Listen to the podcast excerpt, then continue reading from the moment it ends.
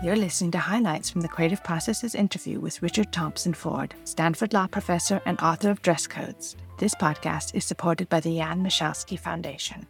I think affirmative action is a perfectly sensible policy. You know, it's interesting that affirmative action began under the Nixon administration. So, you know, not a liberal, not a progressive, as one of a number of tools designed to reverse and remedy longstanding patterns of discrimination. It's a policy that makes perfect sense. My criticism has to do with some of the rationale, and in particular, the way that the Supreme Court in uh, the Bakke decision restricted the acceptable, the constitutionally acceptable rationales for affirmative action to the diversity rationale in the context of higher education? Well, one question involves land use policies like zoning.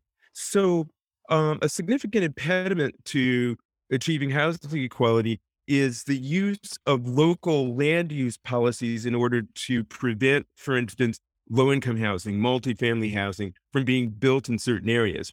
And this is a source not only of restriction of housing opportunities in particular areas, but it also affects the way public resources are distributed because a lot of public resources are tied to local residents. In the United States, if let's say a wealthy suburb has a strong tax base and keeps most of the revenue raised through property taxes for itself, the fact that low income people can't move into that jurisdiction means that that public revenue is restricted to wealthier people.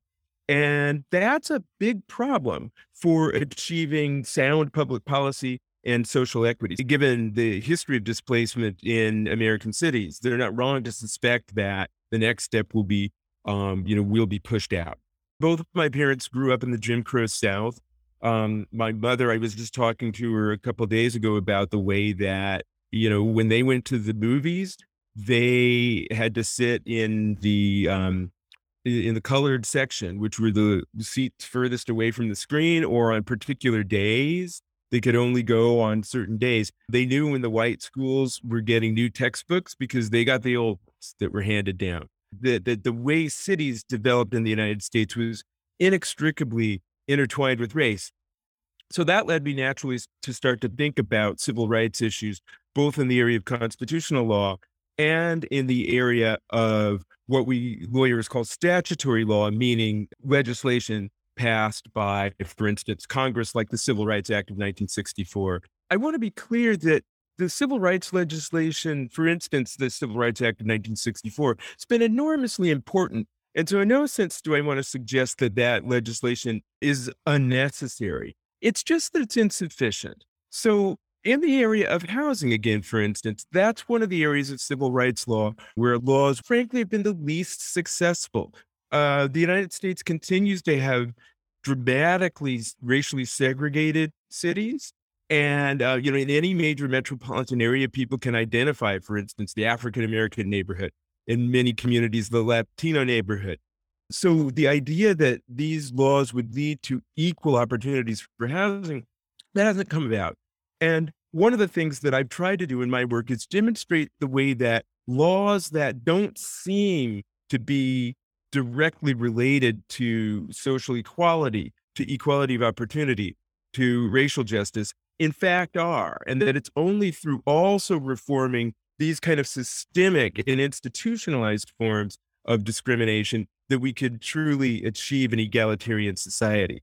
So what I've really wanted to argue against is the idea that civil rights are a kind of a magic bullet and that that those kinds of laws alone would be sufficient to achieve there are different things to be said about employment the diversity rationale is fine as one rationale but i don't think it's the only rationale that's reasonable for affirmative action and what the Bakke decision and subsequent affirmative action decisions have done is they've made it difficult for universities to talk about the history of racial subordination. Because if a university were to say, we have an affirmative action policy in order to help remedy the longstanding effects of racial discrimination, that rationale is unconstitutional.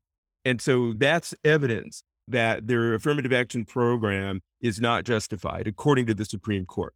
don't think it's the only rationale that's reasonable for affirmative action. And what the Bakke decision and subsequent affirmative action decisions have done is they've made it difficult for universities to talk about the history of racial subordination. Because if a university were to say, we have an affirmative action policy in order to help remedy the longstanding effects of racial discrimination, that rationale is unconstitutional. And so that's evidence that their affirmative action program is not justified, according to the Supreme Court.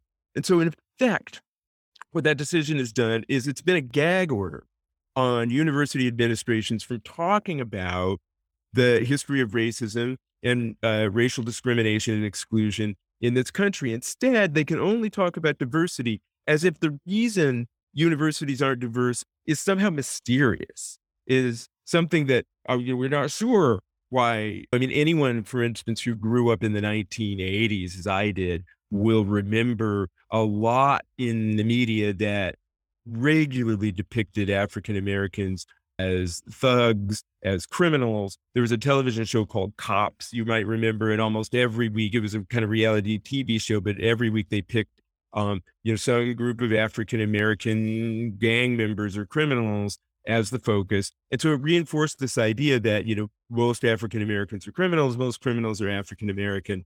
Um, and I think that kind of, you know, you, you know, it is, of course, true that a lot of high crime areas um, are heavily minority areas uh, because of poverty and because of that history of racial subordination and segregation that I've been describing. You know, that many African Americans are um, you know, are kind of shunted into the most undesirable neighborhoods. But without understanding that history, one then gets the idea, the stereotype that African Americans are, you know, predisposed toward crime or something along those lines. And something like this target is, you know, a particularly offensive and horrific example of that kind of mentality.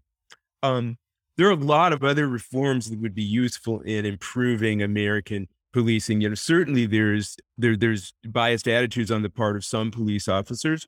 Policing is decentralized; it's a local matter, and so there's a wide range of training and a wide range of um, different types of protocols. Some police departments, the officers are quite well trained. They have protocols in place in order to try to prevent or reduce racial bias. Policing is well thought out. In others, police are very poorly trained. Some local police departments take the rejects from the better cities and they are engaged in a type of policing that really no one can defend. Like things like revenue based policing, where a lot of the policing is being done just in order to raise fine revenue. These kinds of patterns are leading to uh, an increased number of unnecessary encounters with police and an increased likelihood of police violence last thing I'd say is the proliferation of guns in American society just makes policing a more violent um, and dangerous and danger prone activity than it is in other places.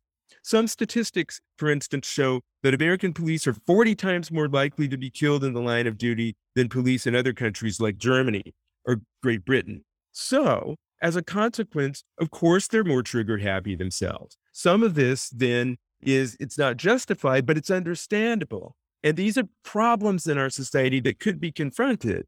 Um, and in one sense, the cause, these kinds of problems, may be more important than individual racism on the part of individual police officers. I'm not saying that's not a problem, but what I am saying is that given these structural features, we would continue to have African Americans have this conversation with their children, particularly their sons, that if you have an encounter with a police officer, you need to make very certain that that police officer knows you're not a threat. Um, you know, you need to comply, even if the police officer is wrong. You sort out the legalities later, but uh, um, you know, arguing with the police officer is a very dangerous thing uh, for someone who's an African American in our society. I do think that many, you know, in today's environment, uh, most Black people have that painful conversation with their kids. We present ourselves and our bodies every day in public.